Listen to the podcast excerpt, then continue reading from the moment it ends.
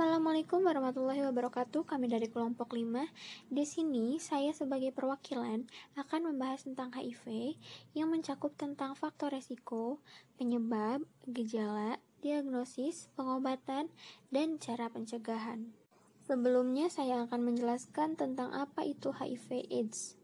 HIV, Human Immunodeficiency Virus, adalah virus yang menyerang sistem kekebalan tubuh yang selanjutnya melemahkan kemampuan tubuh untuk melawan infeksi dan penyakit.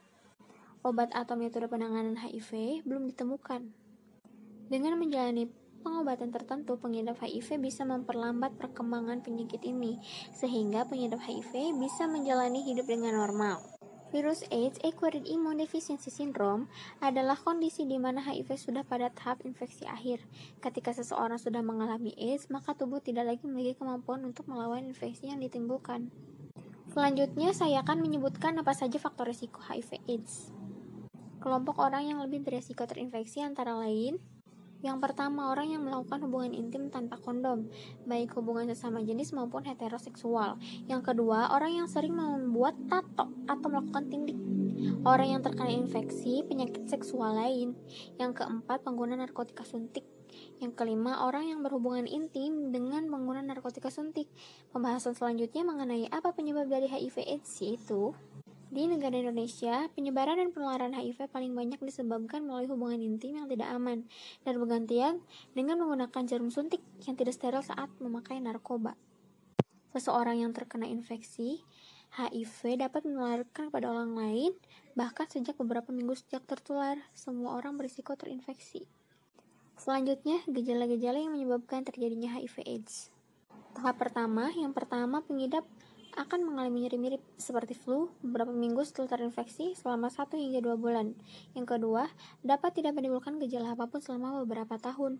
Yang ketiga, dapat timbulnya demam, nyeri tenggorokan, ruam, pembengkakan kelenjar getah bening, diare, kelelahan, nyeri otot, dan sendi. Tahap kedua, umumnya tidak menimbulkan gejala lebih lanjut selama bertahun-tahun. Yang kedua, virus menyebar dan merusak sistem kekebalan tubuh. Yang ketiga, penularan infeksi sudah bisa dilakukan pengidap kepada orang lain. Yang keempat, berlangsung hingga 10 atau lebih. Tahap ketiga, yang pertama, daya tahan pengidap rentan sehingga mudah sakit dan akan berlanjut menjadi AIDS. Yang kedua, demam terus-menerus lebih dari 10 hari. Yang ketiga, merasa lelah setiap saat. Yang keempat, sulit bernafas. Yang kelima, diare yang berat dan dalam jangka waktu yang lama. 6. Terjadi infeksi jamur pada tenggorokan, mulut, dan vagina. Yang ketujuh, timbul bintik ungu pada kulit yang tidak akan hilang. 8. Hilang nafsu makan, sehingga berat badan turun drastis. Nah, selanjutnya di sini saya akan menjelaskan bagaimana cara mendiagnosis orang yang terkena HIV/AIDS. Tes HIV harus dilakukan untuk memastikan seorang pengidap HIV atau tidak pemeriksaan dilakukan sebagai langkah diagnosis adalah dengan mengambil sampel darah atau urin pengidap ini untuk diteliti di laboratorium. Jenis pemeriksaan untuk mendeteksi HIV antara lain yang pertama tes antibodi. Tes ini bertujuan mendeteksi antibodi yang dihasilkan tubuh untuk melawan infeksi. Meski akurat, tentu perlu beberapa waktu seperti 3-12 minggu agar jumlah antibodi dalam tubuh cukup tinggi untuk terdeteksi saat pemeriksaan. Yang kedua, tes antigen. Tes antigen bertujuan mendeteksi protein yang menjadi bagian dari virus HIV, yaitu pada 24. Tes antigen tersebut dapat dilakukan 2-6 minggu setelah pengidap yang dicurigai terinfeksi HIV. Jika screening menunjukkan pengidap terinfeksi HIV positif, pengidap perlu menjalani tes selanjutnya. Untuk memastikan hasil screening, membantu dokter mengetahui tahap infeksi yang diderita, serta menentukan metode pengobatan yang tepat. Tes ini dilakukan dengan pengambilan sampel darah pengidap untuk selanjutnya diteliti di laboratorium. Tes tersebut antara lain yang pertama, hitung sel CD4. CD4 adalah bagian dari sel darah putih yang dihancurkan oleh HIV. Jumlah CD4 normal berada dalam rentang 500 sampai 1400 sel per milimeter kubik darah. AIDS terjadi jika sel CD4 di bawah 200 sel per milimeter kubik darah. Yang kedua, pemeriksaan viral load atau HIV RNA.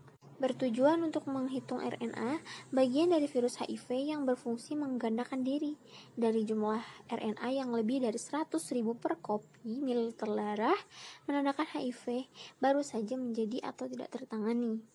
Sedangkan jumlah RNA yang berada di bawah 10.000 kopi per mililiter darah menunjukkan perkembangan virus yang tidak terlalu cepat, tetapi kerusakan pada sistem kekebalan tubuh yang terjadi.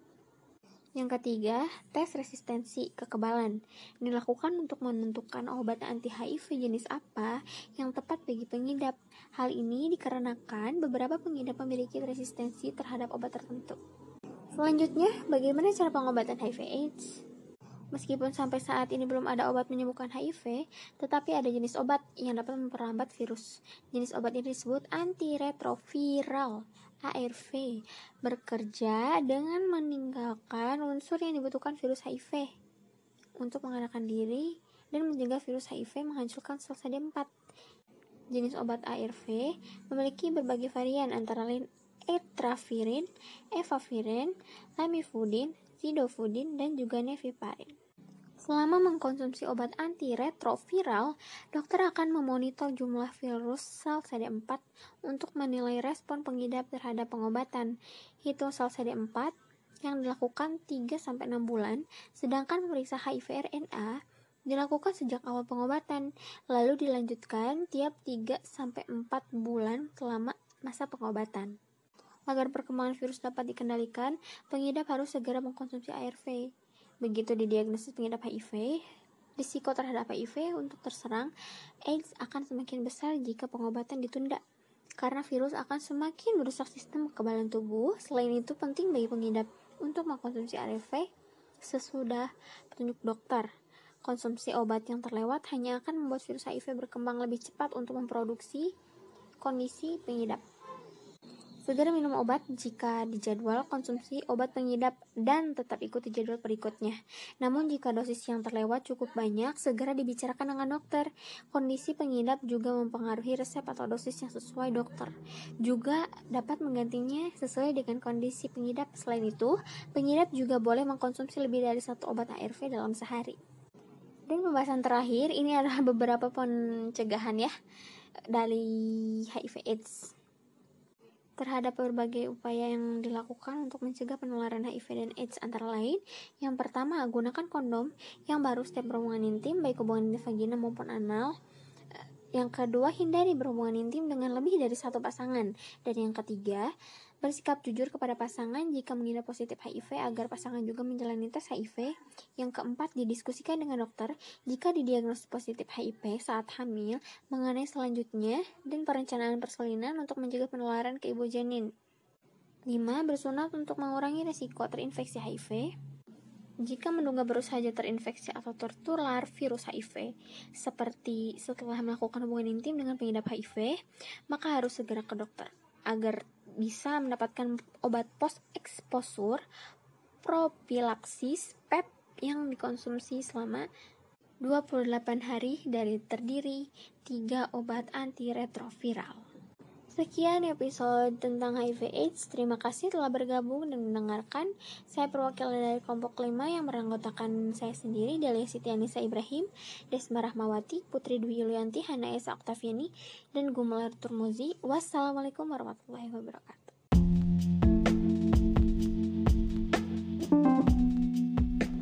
Assalamualaikum warahmatullahi wabarakatuh. Kami dari kelompok 5. Di sini saya sebagai perwakilan akan membahas tentang HIV yang mencakup tentang faktor resiko, penyebab, gejala, diagnosis, pengobatan, dan cara pencegahan. Sebelumnya saya akan menjelaskan tentang apa itu HIV AIDS.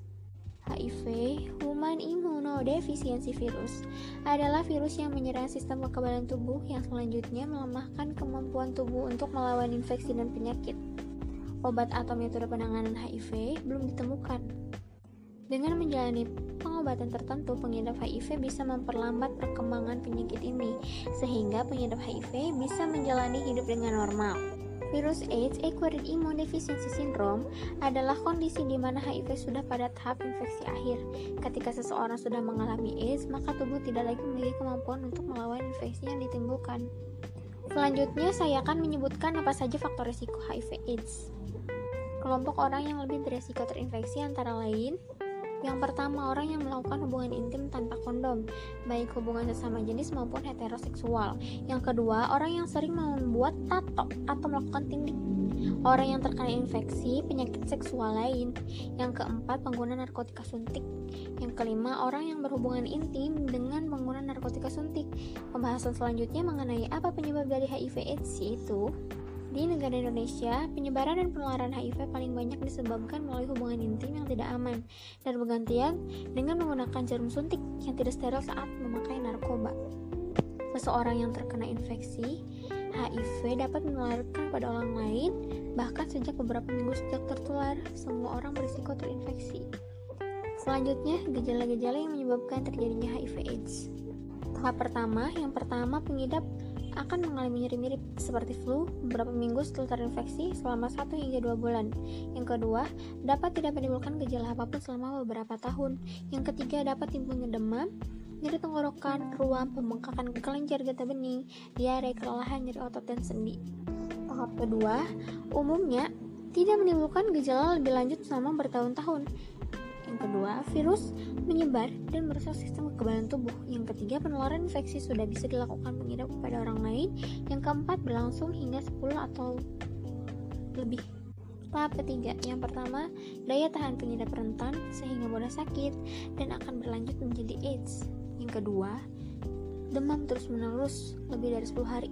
Yang ketiga, merasa lelah setiap saat. Yang keempat, sulit bernafas.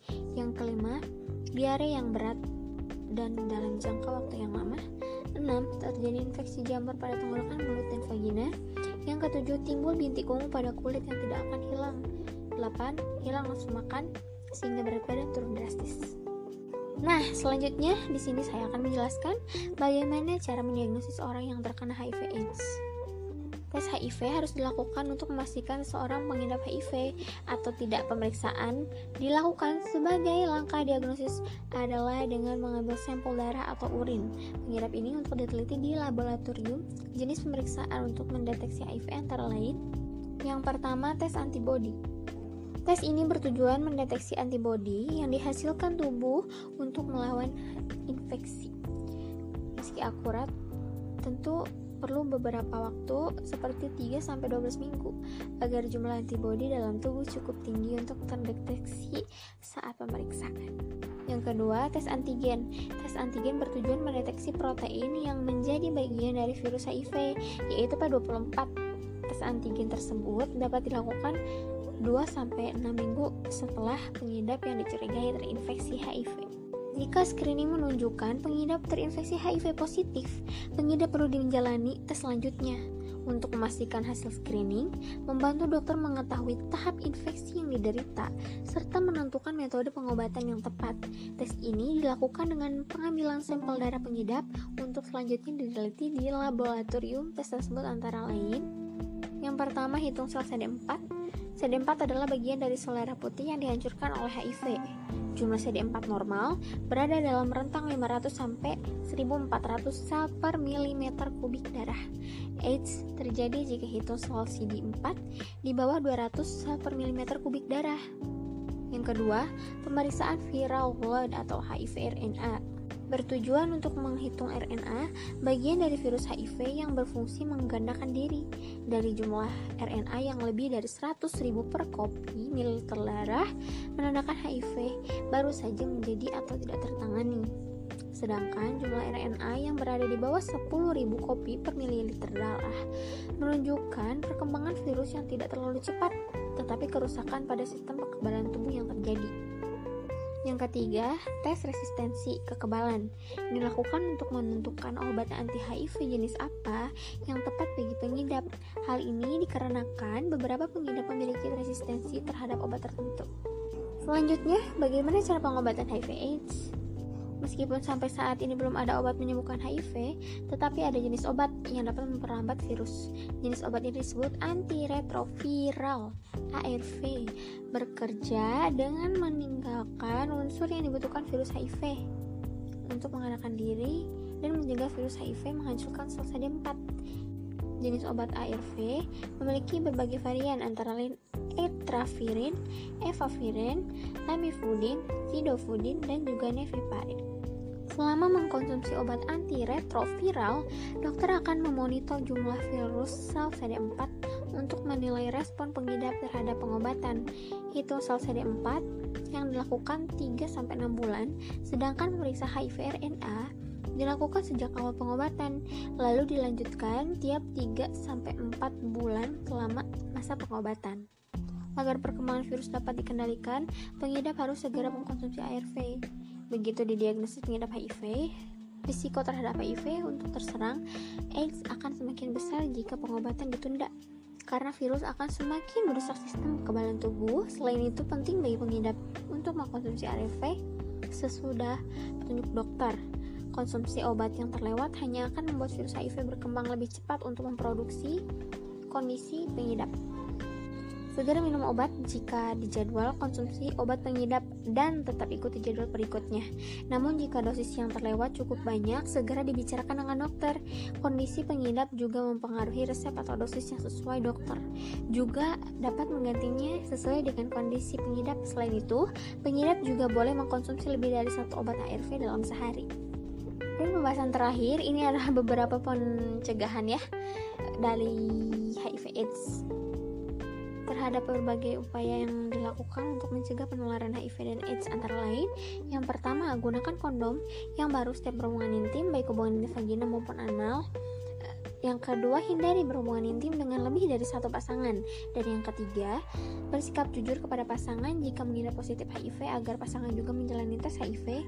Yang keempat, didiskusikan dengan dokter jika didiagnosis positif HIV saat hamil mengenai selanjutnya dan perencanaan persalinan untuk mencegah penularan ke ibu janin.